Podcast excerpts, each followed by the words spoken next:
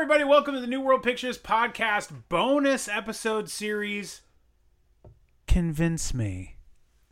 That's right. Um, if you have been listening to the podcast, we started a couple new bonus episode series this year. One of them is Convince Me, where we talk about films that one of us, or maybe two of us in the group, are not fans of, and we're going to try to convince them to maybe give it another chance. I'm Ryan. With me, as always, is Marc.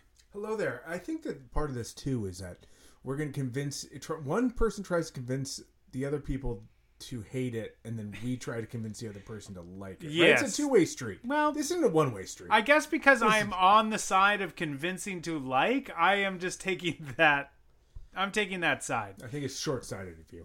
Okay, Marc, me, and Erica is also here. Good luck this this episode, boys. That's right. Uh, Erica is in the hot seat in this particular episode because she is not a big fan of 1982's Blade Runner.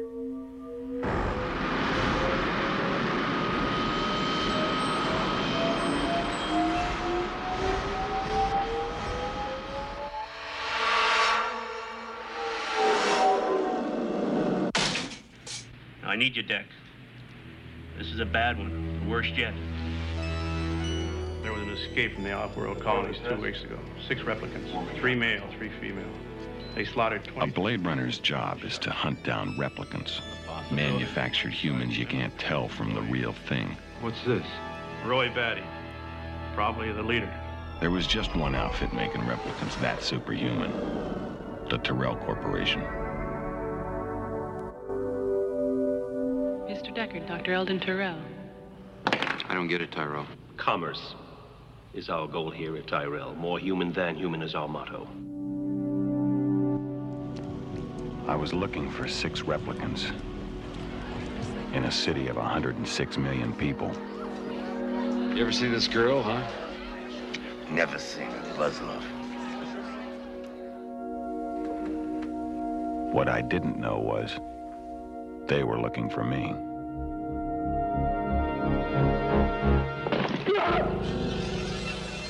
Questions. I just do eyes. Genetic design just eyes.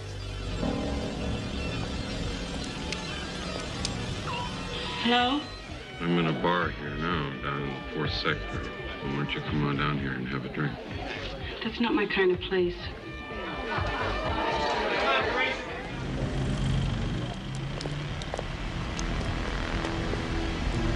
Time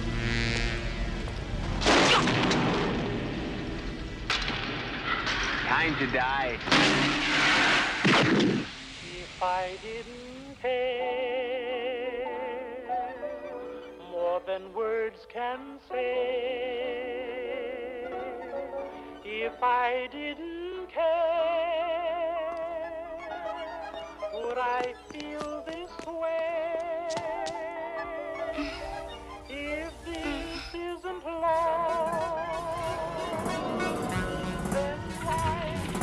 Excuse me, Miss Salome. Can I talk to you for a minute? you for real.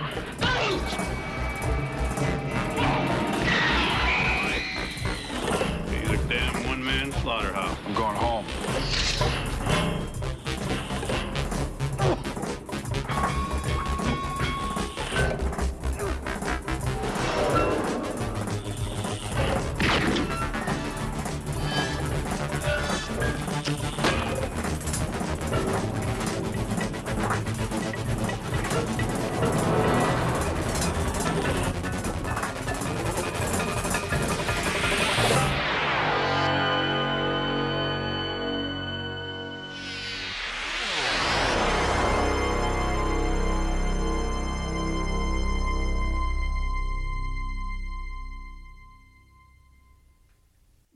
Nineteen eighty two's Blade Runner, sponsored by that one lady that they always Coca Cola. That's the Coca Cola Coca-Cola, ad. sorry. Yes, the Yeah, Coca come Cola. on. Wow. Oh, Wow. so strong, com- strong, convincing so far.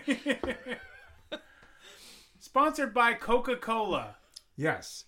Where I mean, let's be honest. This movie introduced a style of billboard that we are now seeing today.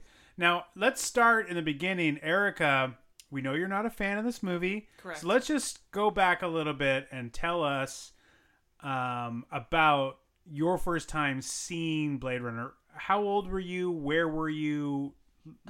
Do you remember? What do you remember about the first time you saw Blade Runner? Ugh, jeez. I don't remember. I don't remember how old I was or where I was. I was definitely um not 2 years old as I was when it came out, so I know that much. Um Telling her age, everybody. Telling her exact age. I, I don't remember where I first saw. I mean, I, w- I would imagine I was an adult. Maybe I was in college. Maybe I was an adult when I first saw it. I don't really remember. I just remember being like, "When is this going to be over?" Definitely nodded off. That's what I can tell you. That's how it stuck with me. I remember thinking it rains a lot in future Los Angeles, which I know. That's now. one thing they got wrong. Yeah, got that real wrong. uh, rains a lot more there than it ever does here, and that um, Harrison Ford is in it. Yes. And that Yeah. umbrella technology is really advanced. Yes. But other than Yeah. that, Well, they had to because I mean, if Los Angeles started to rain as much as it does in Blade Runner, definitely umbrella technology would that that would be on the forefront. Mhm. Um, we would. Elon Musk would come up with one of the best, top of the line. or worst. I don't know, depending on how you feel. But uh, but he would definitely spend a, like a, a definitely a couple hundred mil on on creating a brand new umbrella. Marc, where was the first time? Do you remember the first time you saw Blade Runner? Um, I I want to say early junior high. Um, I I remember our parents had gone to see Blade Runner in the theaters. Okay. And I remember asking my mom how it was, Mm. and she said, "Terrible." Yeah. and I, I was like, I was like, I like it was one of those times that you, as a kid, go, that doesn't, it's not possible. Movies are always good, and good movies are always great. And movies ba- made by people who made a movie that you loved, in this case, Alien. How could you go wrong? Sure.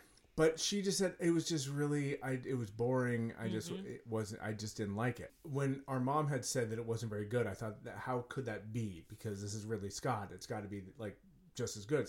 He made two sci-fi movies back to back. So yes, when this does come out, I think I'm in junior high. Oh, by the time we see it on by video, The, by the time we watch it on video, because it may have been out on video for a while. We I'm just sure it were, was. we weren't aware of it. I, in fact, I know that because other friends of mine had rented it and they were talking about it. And I was Okay. like, okay. I, I'd, I'd always been like, in the back of my mind, like, this is the next movie I want to see. I saw Mhm. many, many movies, and then we watched it. Uh, and so, so at that time, we were only seeing the theatrical cut because that was the only cut that existed for a long time until they put out a director's cut. I'm not sure when they put that out, but eventually a director's cut comes along and includes the bonus scene of the the unicorn dream. That was a big addition um, that implied that you know Deckard might be a replicant as well, which of course was not really at all a question. Maybe it was a question, but if you were watching it and had that as a question, but I don't, I I did not have that. I didn't at the time either. And then you had the director's cut, and then now you have a final cut as well. I'm not sure when that was released, but now there's like three different versions. We watched the final cut mainly because the theatrical cut is so difficult to get a hold of now. And I have the the Blu-ray that I have is just the final cut. There's no Mhm. other versions. Mhm. It's just the final cut version. I attempted to find the theatrical cut so we could have that, which, which of course also has um, Harrison Ford's uh, late entry of voiceover uh, monologues, which is not in the final cut at all, or the director's cut. Right. that was something that Ridley Scott was not a, not a, a big fan of. And, And, those were inserted was later. Harrison Ford because it's No. such a boring. He does the worst voiceover. read on those on those uh, voiceovers. Very very like I'm not happy to be here. Yeah. Kind of kind of read. like Erica is right now. Yeah. Yeah, just wake me up when it's time to start hating Blade Runner. Are we ready? I'm always ready. We did notice you nod off a little bit. Always there. here, guys. All of this to, is to say that we did see it, and what did you think rewatching the final cut? Um, I remember when I first watched it. Just to rewind a second, I hated the voiceover, and I thought it was like, I, I thought, why Harrison Ford's such a good actor? Why is he doing such a terrible read? Then knew that. Then learned about the backstory. So I like the final cut because that's omitted. Um, look, I love honestly, I love every cut. Yeah. I, I will watch any cut of this movie and Sure. be vi- d- thoroughly enjoyed. I will thoroughly enjoy it from start to finish. Mhm. I agree too. And here's the thing: I didn't even when I saw the theatrical cut, I didn't think much about the voiceover because there's plenty of movies that have voiceover, so it didn't really throw me at all. But I do recall seeing the director's cut and being like, "Wow, no!" Because I had seen it so many times with the voiceover that it was like, "Wow, that there's no voiceover. That's that's that's so interesting." And now I'm very accustomed to not having it Mhm. at this Mhm. point. So watching the final cut, I didn't even think about it honestly when I watched it until later. And I was like, "Oh right, there were the, the the voiceovers were part of it." So Erica, now we're gonna go to you.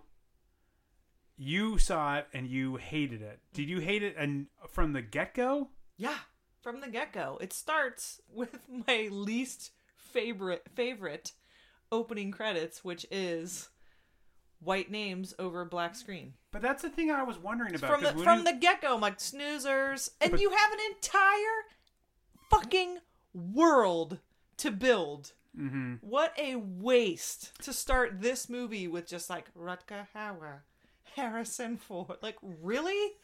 You could float over Los Angeles. You could world build. Well, they do You after could the show credits. how the. Too late. Too late.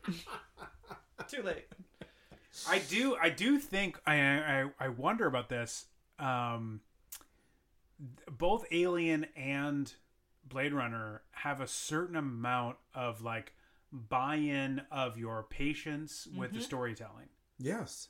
But I don't have any issue with that. But I wonder sometimes, like when you grow up and you have the in the way movies are made now, it seems like we we don't allow for things to sit for such a long time and for us to like sit in a world in that way.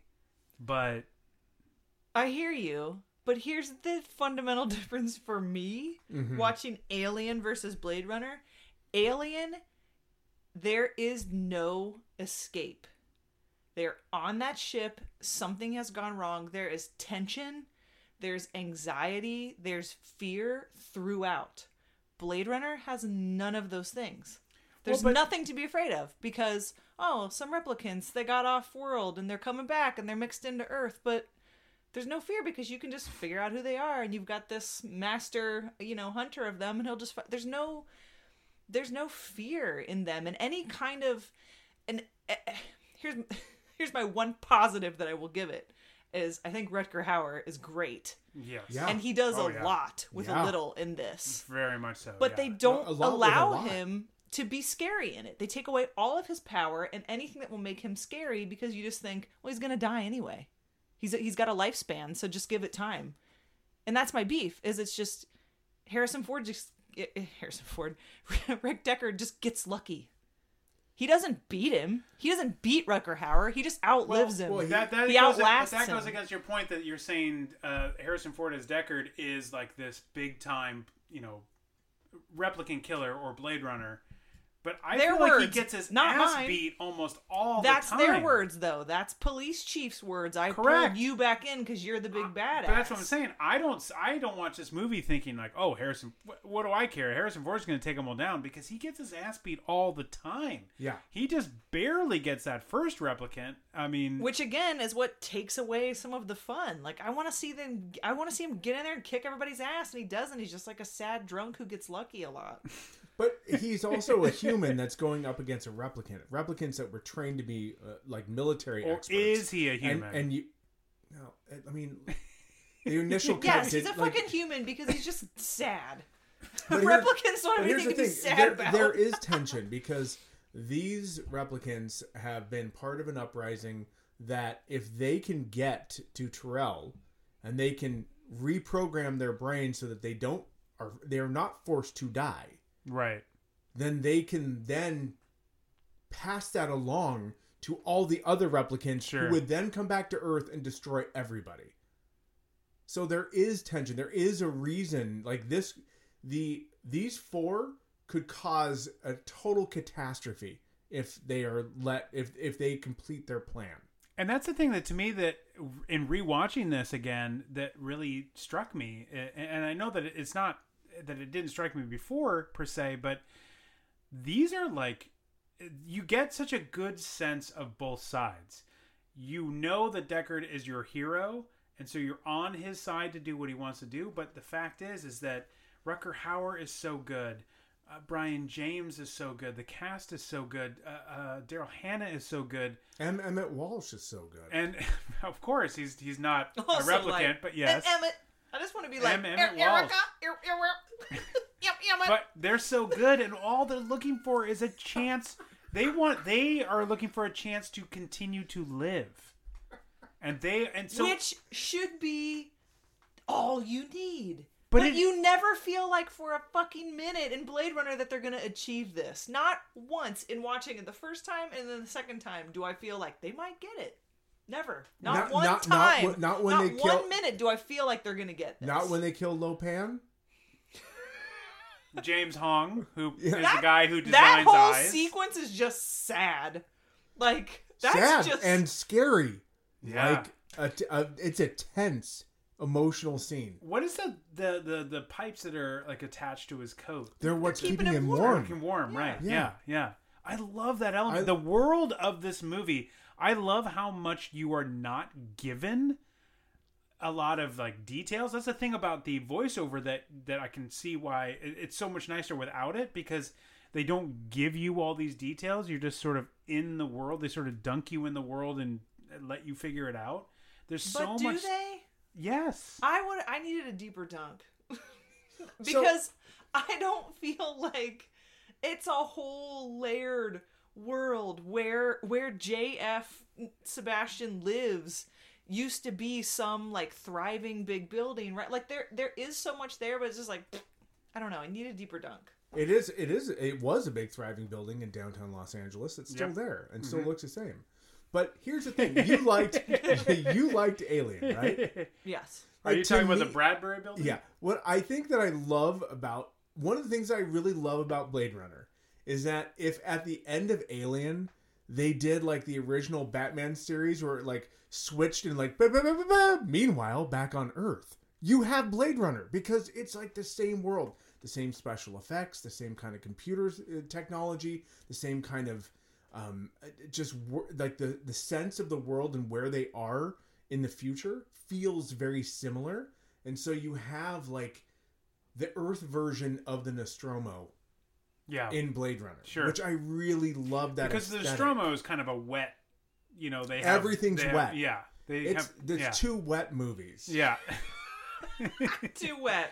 I'm forgetting the what the exact line is, but there's a line of like, "Oh, is that why you didn't go off world?" Like that it that like being on Earth is like kind of not for it's kind of for like the people that didn't get the golden ticket or whatever, you know? So like being on Earth is kind of a drag. yeah. And so and and and even though we have Tyrell who's you know got you know, all the money and all that other stuff but he's there seems to be doing fine. But it seems like that that that earth is almost like a death sentence in a way.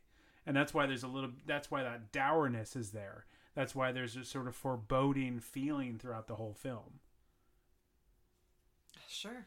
I mean, well let me ask you this I, I don't feel for, I don't feel that about it. well what are your main problems with it let's start there It's boring. let's not start we've started let's boring. Okay. It is boring. we're starting the episode now yeah well Yeah. let's start now It's What- it's boring to me. Like it, when I think about this movie, I'm like, what is this movie about? I'm like, four robots don't don't live, don't live as long as they want. Like four robots get disappointed by mortality. But also, That's Deckard it. falls in love with one of these robots. Does And he fall could in be love with her, potentially though? one Or himself. is he just like, I mean, is he? That's another beef that I have where I'm like, I don't know that he loves her. If she's a replicant, which I think it's decided, determined Yeah, that she is. yeah. Oh no, she It is is. for sure. She is. Yes. You know that I have a I have an issue with that scene too when he's like, "Say that you love me," Hmm. Like, does he love her, or does he like I can make her love me? Like, I can tell her that she loves me, and I can force her to fall in love with me because that's like in her programming. Sure. See, I think that's interesting because I think that he's trying to test whether she truly has the capacity to feel emotion. That that's what which I is such a feel like, big too. part of Yeah. like the theme of this movie is can a replicant actually feel? Right. Because they are given the ability to feel, and her model in particular, that they start to like, gr- their feelings grow independently. And that's part of their design of this particular model, is that they grow their own feelings, which are outside of their initial programming. So that, that's what I feel like too, is that, that he's kind of trying to, eh, granted, maybe not going about it in the nicest, coolest way, but he's trying to find out do you feel this way about me do you care do you le- legitimately have feelings for me Let me ask this: watching it because I know you just watched it. Correct. In one sitting, everybody. Good I job. forced myself to stay awake. You deserve. Despite Blade Runner, I stayed awake. Erica earned the gold star. That's right. Good for you. Good for you. Um, Thank you. uh, Thank you. But did you find it watching it through today's eyes? I think it's fascinating when you look at uh, things like video uh, billboards, uh, voice uh, voice commands to tell the computer to do things, uh, Mhm. artificial intelligence. Like these are all things that when I first watched this movie were Right. like so far in the future, and then I watched this movie. And I'm like, we have all these things today sure to me that adds to the story it makes it like so interesting to see what eight uh, what eight f- f- 30 40 years ago what the what the vision of what that would look like mm-hmm. come to like now we see it in the in the real world and it's not too dissimilar. Mm-hmm. Yeah it's, it's it makes the 2019 los angeles date that s- starts the movie out actually well there's obviously many elements of Like this- rain. the- yeah the constant rain the um sort of mixture of cultures being sort of like this nor this sort of like you know sort of accepted like the the fact that Edward James Olmos's character like speaks this sort of like mishmash of different Sure, languages sure, sure, that kind of thing that we haven't done that per se like we he didn't really I, there's always sometimes a, a a problem with me with science fiction movies where they're like hey what in 40 years? I'm like 40 years is really not a long time. I mean it's a long time from the year you're making it but 40 years isn't a long time for us to to totally transgress in all these other significant ways. But there's a lot of stuff in this movie that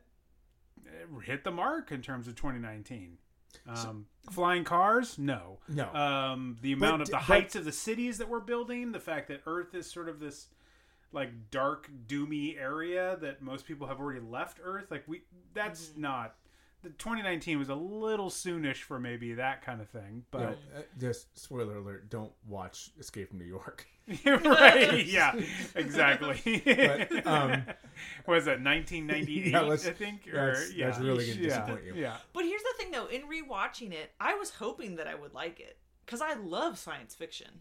So it's not that it's not the genre. It's not that has nothing to do with it. And in in rewatching it, I was like, what if I watch it and I like love it? then, I feel what? like you were But- not you were ho- you were definitely hoping to not. It felt like you were as I listened to your commentary during the film, you were definitely like trying to remember why you definitely hated it.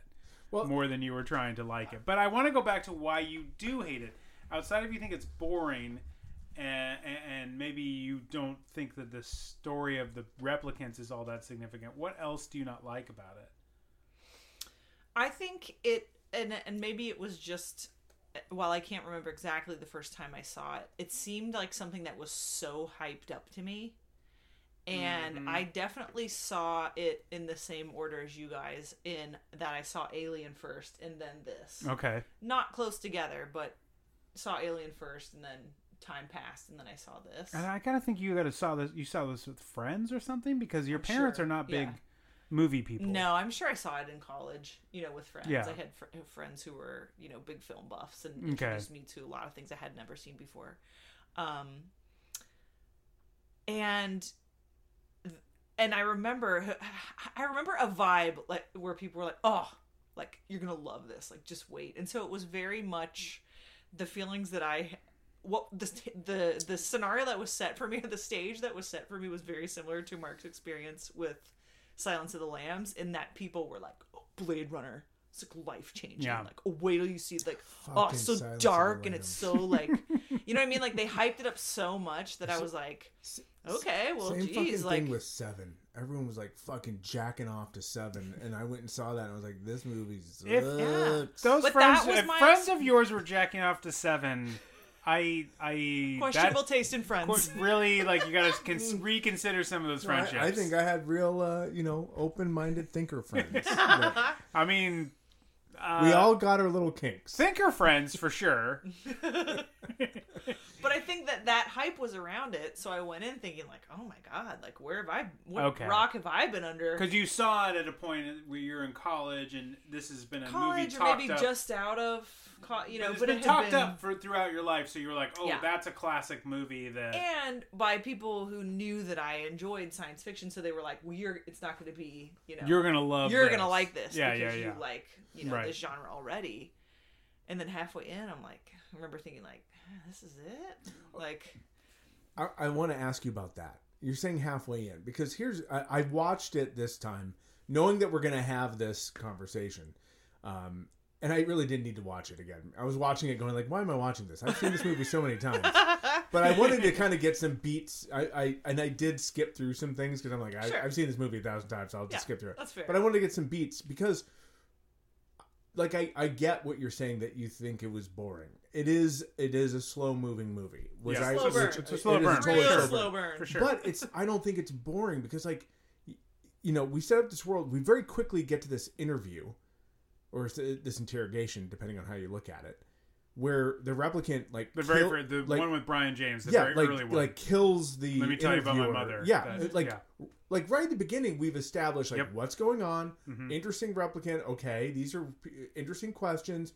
Then he gets shot, and then like all all of a sudden you've got tension. All of a sudden you've got some action. You're like, okay, what's happening in this movie? So, did you find that boring, or like where? At what point were you like, I don't. I please, this movie has to move faster. I think that it doesn't that moment where um where Leon is kind of discovered it feels tense to a point and then I feel like it do, it kind of like stalls out its own tension like I almost wish that we don't see him shoot the doctor and it's left open ended because then you're like oh well this guy's a replicant. Okay well Leon's one. Who's next? I don't know it just kind of it I wish there would have been maybe it would have cut before that, or maybe Mhm. you see like the doctor like okay, but you you're kind of left like well shit is he is Leon one? Is he not? Like and I just felt like there was no mystery. We know that Rachel's one going in, you know, as it's just I didn't feel like there was tension or But at the same well, what, time, I it- think what Marc is saying is not so much tension as much as when you started out and you he was re- obviously revealed to be a replicant. He shoots the guy because he clearly is a replicant, but it gives a, a movie a bit of an urgency. As much as it's a slow burn, I think what Marc's saying is that that gives it a sort of like, oh, things are going to happen. We are things are. It's it's a promise that the movie is giving you that like, don't worry, things are going to happen in this movie, and that's and it may take some time to get there, but things are going to happen. But you didn't take it that way. As I think that's Marc what I is meant to say. Yeah. Was what Ryan just said. yeah I don't I didn't take it that way. I just was like okay well he's one. I think what I was struck with again, and I, I- I sort of mentioned a little bit of this earlier, but the thing about Blade Runner is that you are given a good guy, and you're given a good guy that you're familiar with in Star Wars. At this point, Harrison Ford has done two Star Wars movies, Right. so he is definitely Han Solo. He has Mhm. not done Indiana Jones yet, Mhm. but um, at least at the time, by the time a lot of people may have seen it, he maybe been both. Mhm. But um, or or has he have been uh, Indiana Jones? In, in, 1982 was Raiders of the Lost Ark. So um, Yeah, it was. Yeah. Yeah, it was after. Yeah. so uh, but but the thing of it to me is that the replicants aren't the bad guys. The fact is is that they're not bad people. They are people that are fighting for their own survival. But we are given that the that Blade Runners are there to take them down, and that they have been given the authority to destroy them all. Um, but are they the bad guys? That's the thing about it. I think that that is a very compelling issue. Are they bad? And I think by giving Rutger Hauer that ending monologue, where he talks about, I have seen things in that humans could only dream about that I have seen around the galaxy, and now it's going to just be gone, and mm-hmm. and just be nothing like tears in the rain. That speech is still so moving to me and so interesting. Like we're afraid of the things we don't quite understand. We're afraid of the things we maybe created and we and and and are gotten getting away from us, and we mark them as bad. But are they bad? Are they the villain?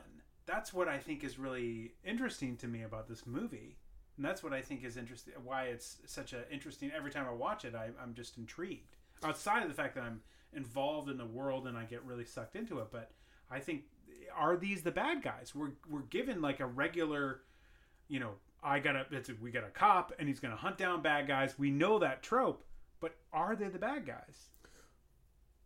I, I, I guess I would just add that what I think is really interesting. Erica just shrugged. Erica just shrugged.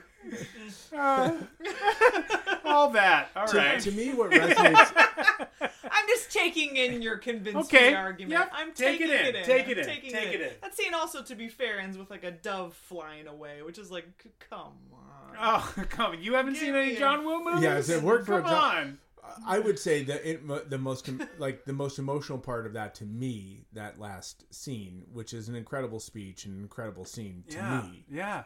is regardless of whether you're replicant or human or whether you've been a good good person or a bad person in your life, we're all facing mortality at a certain point. That all these things all, Sure. that we find meaningful, tragic, sad, happy, fun will all die with us, and no one will ever get to see them again. Mhm. Um, even when people tell stories about you, they don't see it from your perspective. Mhm. At the same time, I I just I think that this movie um, gives you an opportunity to see William Sanderson in a role very different than what he played in Newhart.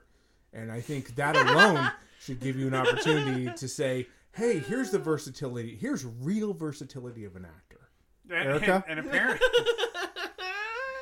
and apparently Harley Yeah. Cokeliss saw him in this and said, "I like this guy. I want to put him in Black Moon Rising, but I don't want him to say a word." I know. but sometimes he doesn't need to say a word because he has like kind eyes. Yeah, he does. Yes. He has kind eyes. So he was well cast in that because you know from the second when when Pris is hiding in the trash and she's like, hmm, "I'm gonna trick this," you know you can trick him. Look at his kind eyes. Yeah. You can pull a fast one on this guy. He's not gonna hurt you. Speaking of casting, did you not find the casting to be great in this movie? I don't have any beef with the casting.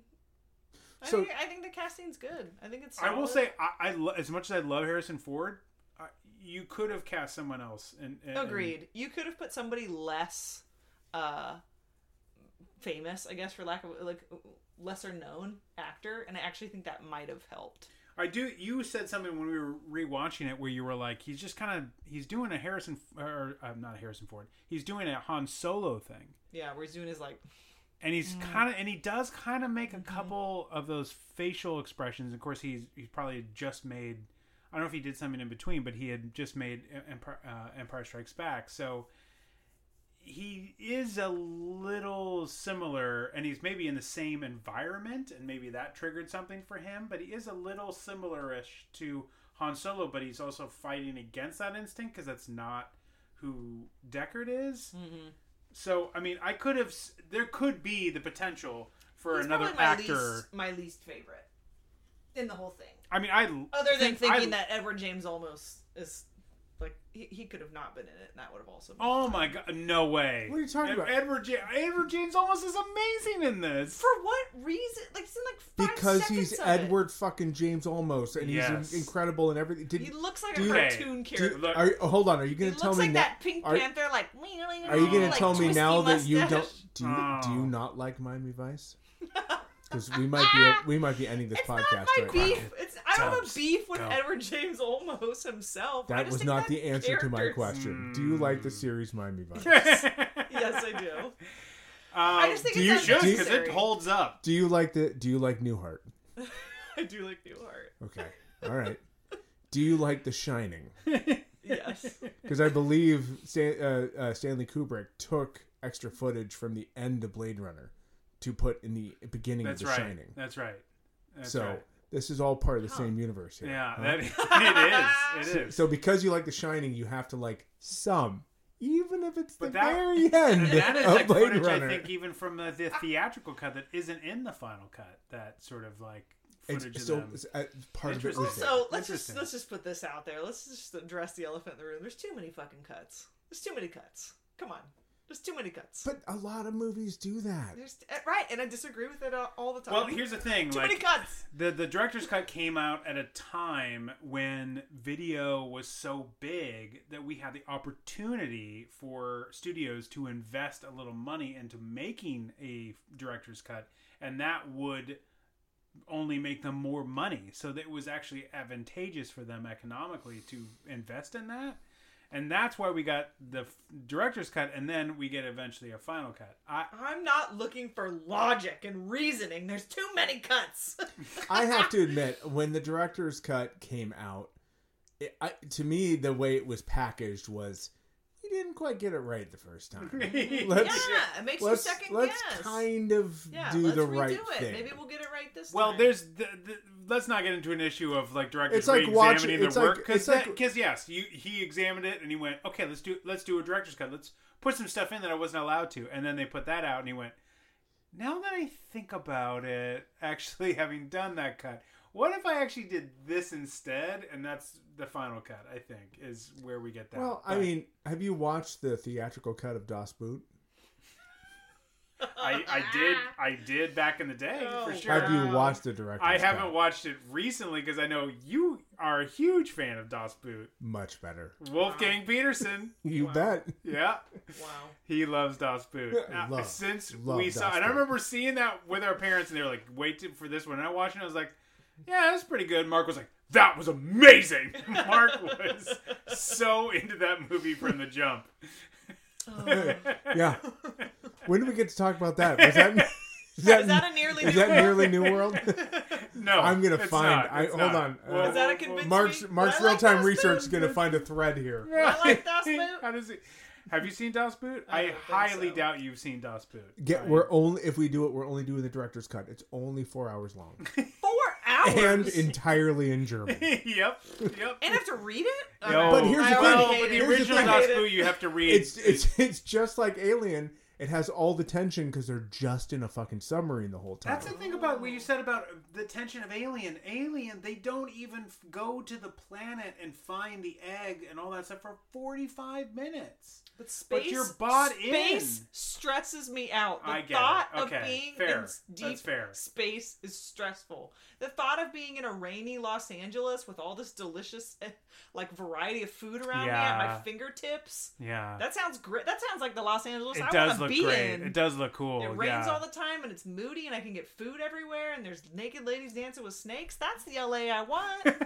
That's So you- not so- tense. so you do- I've never been happier in this LA. So you do love Blade Runner. It's- there you go. We've convinced you. All right. do not. We did I it. We not. did it. We did it. We did not. it. You get noodles, You any- get noodles on the street. Naked ladies. Naked ladies, Perfect. anacondas.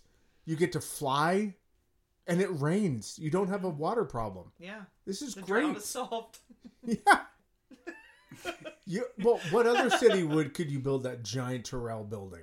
Right. That's a very LA building. Yeah, that's true. That's they would like- allow it. They would we- oh, we're gonna jo- build a giant pyramid that covers like Yeah. ten We're gonna square just transform blocks. this Scientology I- I would say pyramid that- into the. Per- Tyrell was a Scientologist, right? Like, Hundred let's percent. be honest. Hundred percent. Mm-hmm.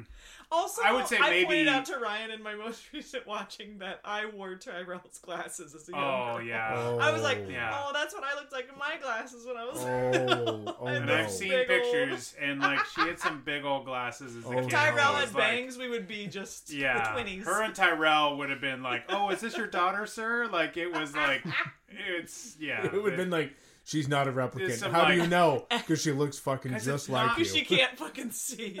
It's not just like Coke bottle glasses. Like it's they're you had giant glasses. Well, to be Thi- not just thickness, but like Well, you want to you want to have good vision all the way Yeah. around. Well, and that was also before. You don't want to strain like, your eyes to kind of look through it just a specific lens. You want the lens to cover most of your face, so you don't have to do so much work. And it did. And imagine, you know how big my face is. Those glasses were enormous. Yeah, they were big. they were big.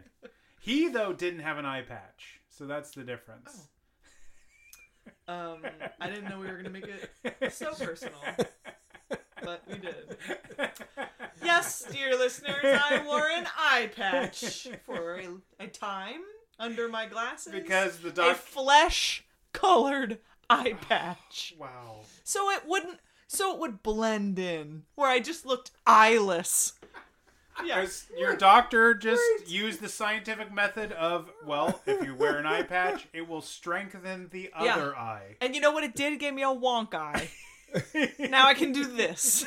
So I can turn this can eye in. move one All eye. it did was make one eye a freak. You you you wore like an eye pasty. Yeah. So yeah. people were like, "Oh, I shouldn't see that." Wait, no, that's just her eye. Yeah, no, and it looked like I was fully missing an eye. Like it, well, it just looked like nothing You was looked there. like Like, a it was just cyborg. smooth. Yeah, Mm-hmm. and then and and people would look and like, oh, oh, you know, like, oh, oh, oh, I shouldn't look. You know, when people get that thing of like, oh, you're you're different looking. I shouldn't look, but I'm looking, and I'm looking away quick when you look. So that it doesn't look like I looked. And also, when I would take it off, it would rip my eyebrow off. And look, I already have blonde eyebrows. So they're already very light. So now imagine I'm also waxing essentially one eyebrow every day. So I have one thick blonde eyebrow and one pencil thin. They thin. just thought you were a really big like Thompson Twins fan. They As if just I like- needed any help, any more help looking dorky. Thank you, eye patch. And the biggest glasses And you the could. biggest, the glasses, my face could handle. Yeah. It's a really good episode of uh, th- stuff you should know about staring. about how the reason why you stare is your brain is able to take so much information in because we see the same things every day, so that you your brain doesn't have to you don't have to look at anything for even more than a minute like fraction of a second Huh. before your brain automatically understands. I know exactly what I'm looking at. Oh. So when you see someone that is wearing an hmm. eye patch, flesh colored eye patch, you you stare Yeah. impulsively because your brain is like, I don't understand. you need to process I don't it, get it. for What's sure. happening right No, now? but- yeah, which is it's understandable that people find it offensive, but it's truly just your brain's natural Mm-hmm. instinct of like, I look at a million things every second, and you're giving me something brand new, mm-hmm. and Right. I'm not sure what to do with that. Right. Mm-hmm. Mm-hmm. Well, your brain, yeah, yeah, that's a that's a trip. Speaking of new information, I don't feel any better. cool, oh. cool, cool, cool. So people were just So- looking at me because their brain couldn't decide what was happening on my face. Thanks, Marc. Thank you, Marc. I feel much better. Also, if convince you- me to feel better about myself. This is not the convince Erica to feel better about herself episode. Clearly, clearly. do you feel better that everybody stared at you for being a freak because they just their brains Yeah. couldn't handle Their how brains weird couldn't you look? handle how freakish it looked because it was something they had never seen before. Ah. Another person that does look very unique and different is Sean Young in this. I think Sean Young is actually really well cast in this Oh yeah. and is really good in this. Yeah. And I, I can say the, re, the recent rewatch, I don't know if other cuts would be different, but the romance or whatever you want to call it between them is definitely a little like It's forced. it's a little forced, a little soft. But that's like Sean Young and anyone, right? Like- because she's a little like you know bag full of cats kind of you know to, to borrow a phrase like Yeah. she looks a Yeah. tad on the crazy side Yeah. is what i mean I mean, you're a little bit on the one hand, you're a little bit intrigued, like this thing could get a little freaky deaky, but then you're like, but maybe, uh, maybe this isn't gonna last long.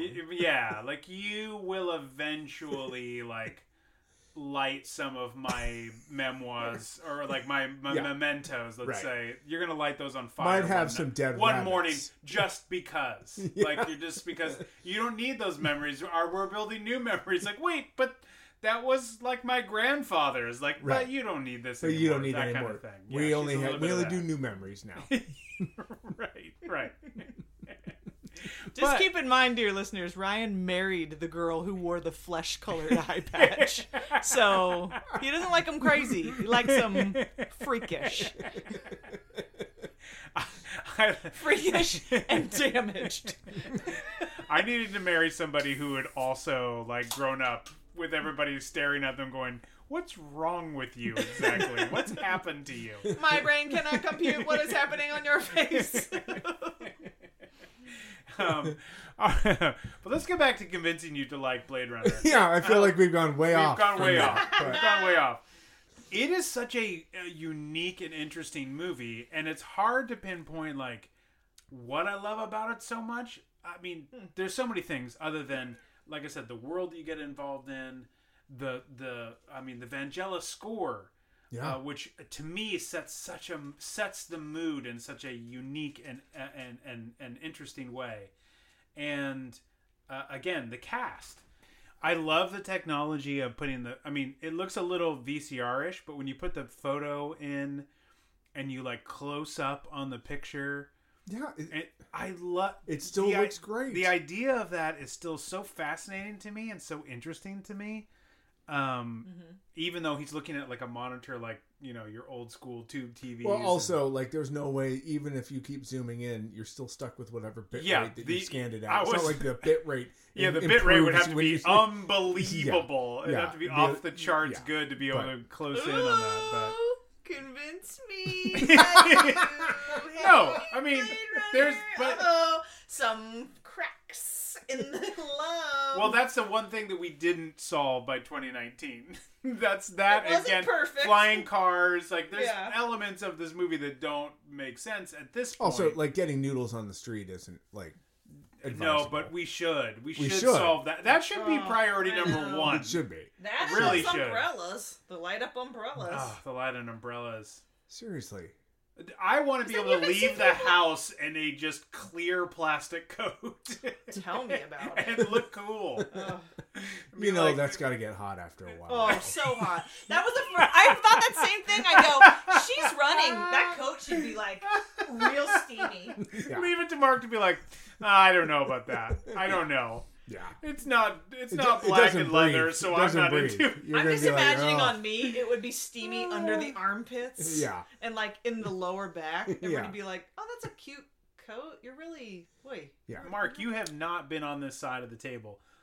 Last time we did Mm-hmm. the uh, convince me, we were trying to convince you. Mhm. What do you think is some something Erica should think about uh, Mm. for Blade Runner? You got Daryl Hannah doing, like, flips and oh, kicking that ass. scene is hilarious. Uh, she's when she gets herself all done up white with the wig and everything. It's bananas. she It's spray paints her eyes to look like a which is like been done like second to the Clockwork Orange Halloween Mm-hmm. costume is the Daryl Hannah spray Yep. paint the eyes costume. As far as uh, Which sci-fi great couples costume. costume idea is someone does the Daryl Hannah and then someone just bleaches their hair blonde and just puts white on their lips like they gave a kiss. Mm. I don't know. Think about it, guys. Okay, something to think about. And they about. kept that white. You get the uh, you get that you get during that rain. Harrison Ford punching through the wall and getting his fingers broken. Oh which is super love that part. is like they go it's no holds barred on that one Mm-hmm. And then you're thinking he's gonna fall off that building because those fingers are broken And that, and and I'd said before that I was like, eh, you could have cast somebody other than Harrison Ford. Harrison Ford does have a yell when he's hurt. oh yeah that is like so. He does it in Indiana Jones as well. it is it is the And sound of all of us yelling the Raiders of the Lost Ark where they like she flips the mirror and hits him right in the Mm-hmm. Yeah, and he oh. just screams like he has a yell of like pain that is just so yeah this movie does fall under uh the stanton walsh rule which roger ebert said that if you see any movie with m emmet walsh or harry dean stanton it will be good Hmm. Hmm. Can are you saying that you're a better critic than Roger Ebert? Yeah, absolutely. Okay, I have no more argument. No, I think for me, it's if you saw this movie, it's a couple of things. I think if you're if you're a die-hard Ridley Scott fan, you're gonna just love this movie because you're gonna be like, I loved Alien, I love this movie, I love other stuff that Ridley Scott's done. That's gonna be it. I think if it hit you at a certain point in in your life, I think that's a good point that you made, Marc. Like you saw it before we had Alexas and before we had, you know you could speak to your TV and it you know we had smart TVs or smartphone. If you saw it before that and seeing it now, I could see that you know being like holy shit like we have some of these things now like this is Mhm. pretty dope. Don't disagree with you there. To me, that's it, I don't know that stuff just doesn't land with me personally. It's Mm. not something that hits deeply with me. I'm not somebody, and Ryan Ryan knows this. Poor Ryan, he knows this. Strong monologues, strong themes in movies, and thinking about mortality. That stuff doesn't hit deep for me. It doesn't. I'm just not a cinephile in that way. That when those kind of themes are going through a movie, I'm like, wow, was really moved by that. I'm just a shallow old bitch when it comes to movies. so I'm like, it could have used more titties, more action, more. I mean, I think it, part of it's just going to be that it's just me. It, you, you won't be able to convince me because it's just me. I'm not, I, you know, it's lost on me. All those, you know, uh, the whole time I'm just thinking, like, all I did was outlive him. I, uh, you know, don't disagree with you that Rutger Hauer is an amazing actor and that, you know, was a good, uh, you know, monologue at the end, but it does, it doesn't deeply affect me. So I didn't walk away going like, wow, yeah, that's amazing. I walked away being like, boof, glad that's over. Like, It's interesting you say like you know it doesn't hit you on that level when you think about your own mortality, but you're such a fan of horror films, and I Mhm. feel like horror films in general, we're big fans of horror films, and we get into horror films. A lot of us, at least the three of us, got into it a lot when we were teenagers. A lot of it is horror films in general is about facing that mortality. It is about seeing about how would you seeing these situations where you need to fight or flight um, situations uh, with your mortality and you start putting yourself into that position of what would I do? How would I deal with a situation? How would I fight to live? That that's it's inter- interesting that you say that because you are so into horror films and but I love like horror. Uh, yes, but I love horror films for a different reason. Because horror films pull me out of the horror of my reality and my everyday because it's so Mm. ridiculous and I'm so scared because I'm so caught up in it.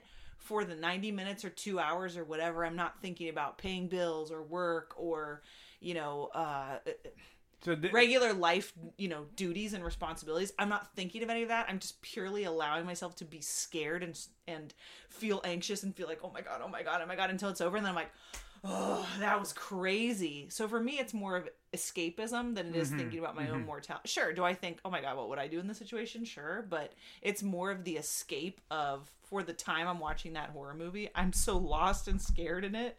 I'm not thinking about anything else. So this didn't provide the escapism for you. It didn't. That you needed to sort of like Mhm. think about your mortality or, or not think about it, but they didn't provide you that escapism for whatever reason. Why do why do you think that might be? I don't know. That's a great question. Um, Not that it matters. I mean, like Right, it just is what right. it is. I mean, I mean, movies it, are it absolutely matters. But um, My convince the convincing is hinging on it. well, if I can find a way to Where are the cracks? Yeah. Yeah, I just I, I don't know. Maybe and uh, yeah, that's a good point point to think about. Maybe I just didn't uh, suspend my disbelief enough or Yeah. allow myself enough. Maybe came in too guarded or too defensive. Um, I did try to. I absolutely when it started was like ah, ah, came in negative, but I thought I'm gonna just finish it. I'm gonna finish in one setting, and I struggled to really like. I was like, I don't want to fall asleep like I am want to do, like I tend to do a lot. It's I not a wanna- New World Pictures movie, so you're Right. able to. so I was like. I'm gonna stay awake. I'm gonna watch it all the way through because there is something about like when you fall when I will fall asleep sometimes watching the New World movies. Um, a couple things happen. Like sometimes I fall asleep watching it, and then the next day I'm like irritated because I'm like, "Ugh, motherfuck, this movie isn't gonna get any better, and I have to watch it again, and I have to rewatch parts that I fell asleep. Or sometimes I'm like, oh holy shit, I missed that, and I'm more into it than I was in the Sure, first sure. wa- viewing. But Blade Runner, I was like, you've seen this before. Just watch it again and see how you feel about it. And I thought maybe I'll like it this time. Maybe I'll. If- But following that thread, if you thought you might like it, where do you think it leaves you? Because as Marc was saying, there is a death like right off the bat, Mhm. but there is still something that keeps you from Mhm. getting into it. Like, wh- wh- what point do you maybe I, I, I know you don't remember the exact time you first saw it, but Mhm. what, at what point do you does it just kind of leave you? I think I I lose it when we start when Harrison Ford when Deckard is brought in. Hmm. because it's such a like up to that point it does feel very science fictiony and futuristic and then it kind of gets like almost like slapstick for me like hey it's me the police chief like come on in here. Oh you're the best we have. We had to bring you in. And edward james olmos just looks so ridiculous And then Walsh brings him in though. That's, yes, but You she's know. talking in addition to Emma. he, Emma and he doesn't Yeah. talk like that at all. but I mean that's but that's what it kind of is, and he goes mean, in in the he's- he's precinct. Dr. There's Babar. There's nothing like modern or particularly futuristic about the precinct. It's very old looking. So I think for me, that's when I was like, what is this place? Like, are we in the future or not? Is it just the police that haven't moved forward in time? Is it just Am- Emmet who likes this classic kind of? He's a guy who keeps a rotary phone and records because he's just that guy who, you know, holds on to that stuff. For me, that's when I kind of start to be like, eh, takes me out of it. Interesting, because I, I think that they put in those kinds of things because that's sort of in this kind of world that is so beyond, particularly 1982, I guess, maybe not so much now, that that sort of okay, here's a police officer, you. police chief, uh, yeah, it's a grounding thing. That's like okay, let it, this is a cop story. Oh, okay, I have something to grab a hold of uh, now because everything else is so wildly different. But that for you just doesn't seem to Yeah, it's work kind for you. disconnect. I also happen to. I love Edward James Olmos in this. Oh, I he do got too. to create his own language too. I, I I love that. I love the fact that he's always doing this like- Origami. yeah, origami, Yeah. or he's making the little match, uh, the matchstick men, Yeah. and and it just. I think his that character is fascinating, and he loved it. Like he, uh, by all accounts, at least, or rather his account, he loved working on this movie and loved the character and the freedom that he got to kind of make this. Because Ridley Scott, not much of an actor's director. No, um, that's what Harrison Ford hated about yeah, it. this is why he drove him nuts about Yeah. this movie.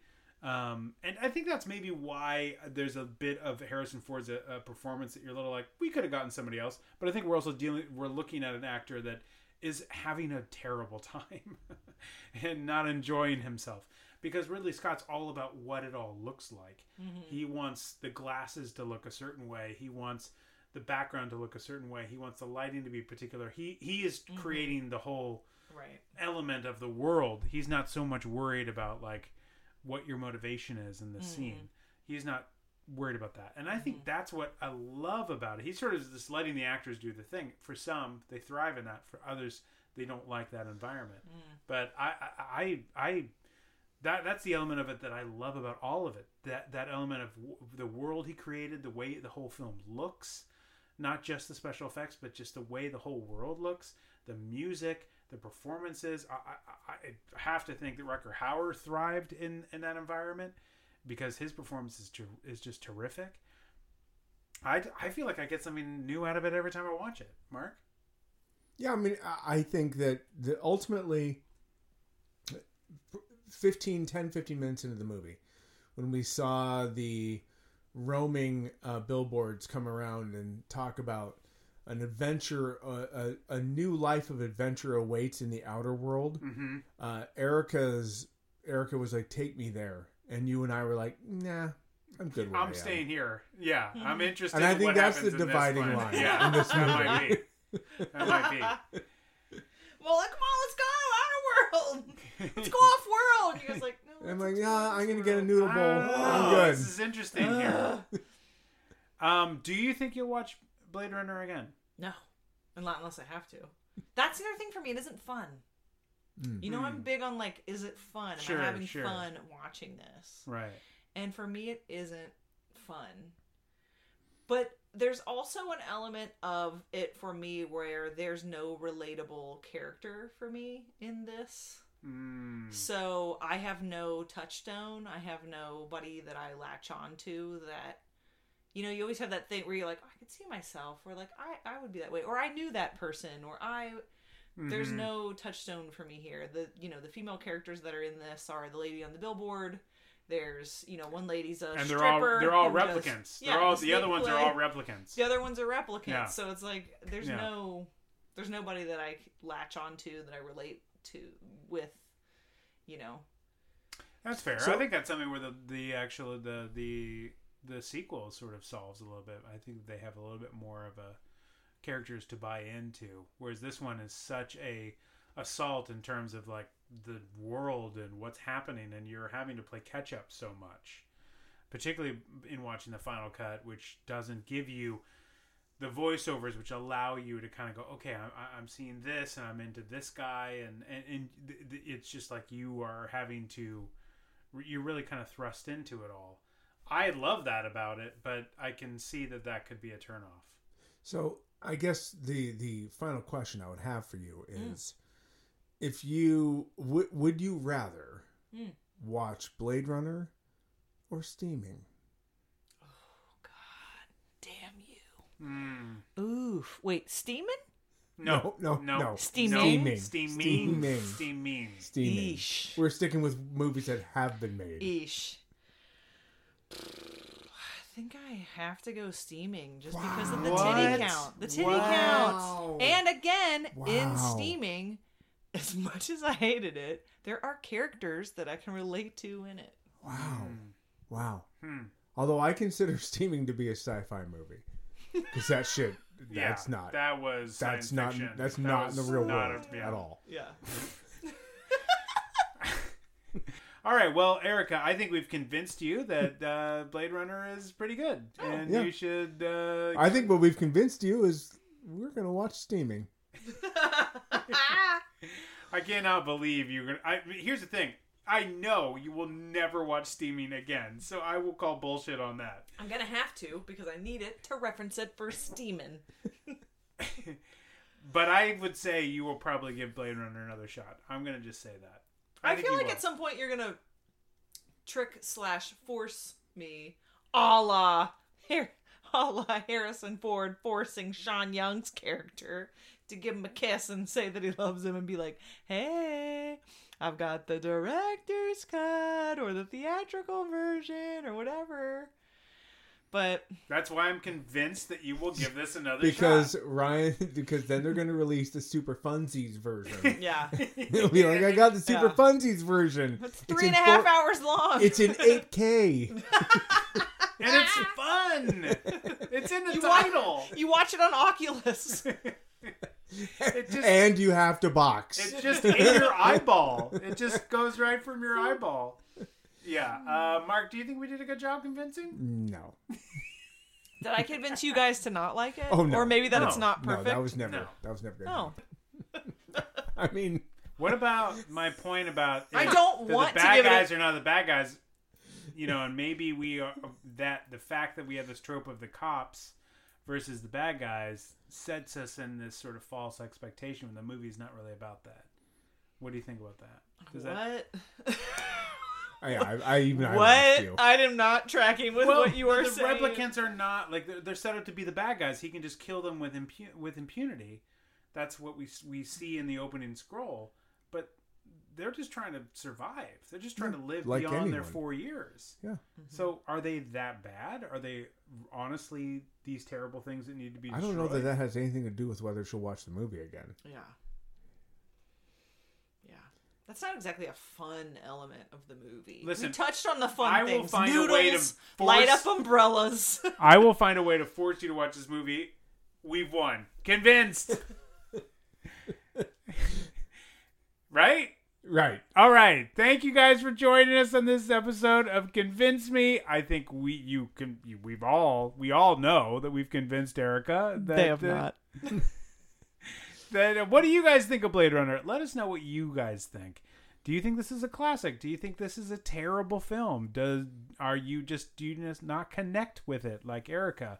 But you will eventually when you see it again because I'll find a way to force her to watch it again. I mean, just you know, let us know. Uh, hit us up on the socials. Give us those five star reviews. Thank you so much for listening to this episode. We'll see you next time on the New World Pictures podcast. Bye, everybody.